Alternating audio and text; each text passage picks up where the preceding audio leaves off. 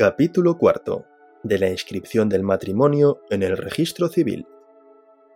Artículo 61. El matrimonio produce efectos civiles desde su celebración.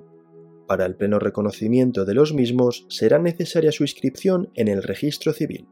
El matrimonio no inscrito no perjudicará los derechos adquiridos de buena fe por terceras personas.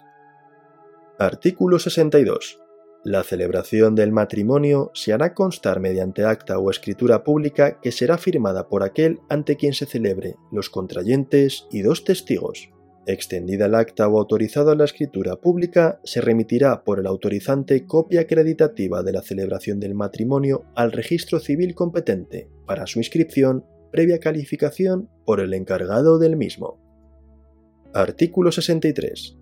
La inscripción del matrimonio celebrado en España en forma religiosa se practicará con la simple presentación de la certificación de la Iglesia o confesión, comunidad religiosa o federación respectiva, que habrá de expresar las circunstancias exigidas por la legislación del registro civil. Se denegará la práctica del asiento cuando de los documentos presentados o de los asientos del registro conste que el matrimonio no reúne los requisitos que para su validez se exigen en este título. Artículo 64.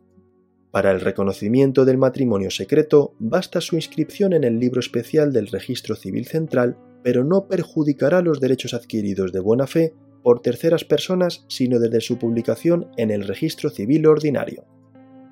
Artículo 65. En los casos en que el matrimonio se hubiere celebrado sin haberse tramitado el correspondiente expediente o acta previa, si éste fuere necesario, el secretario judicial, notario o el funcionario diplomático consular encargado del registro civil que lo haya celebrado, antes de realizar las actuaciones que procedan para su inscripción, deberá comprobar si concurren los requisitos legales para su validez mediante la tramitación del acta o expediente al que se refiere este artículo. Si la celebración del matrimonio hubiera sido realizada ante autoridad o persona competente distinta de las indicadas en el párrafo anterior, el acta de aquella se remitirá al encargado del registro civil del lugar de celebración para que proceda a la comprobación de los requisitos de validez mediante el expediente correspondiente. Efectuada esa comprobación, el encargado del registro civil procederá a su inscripción.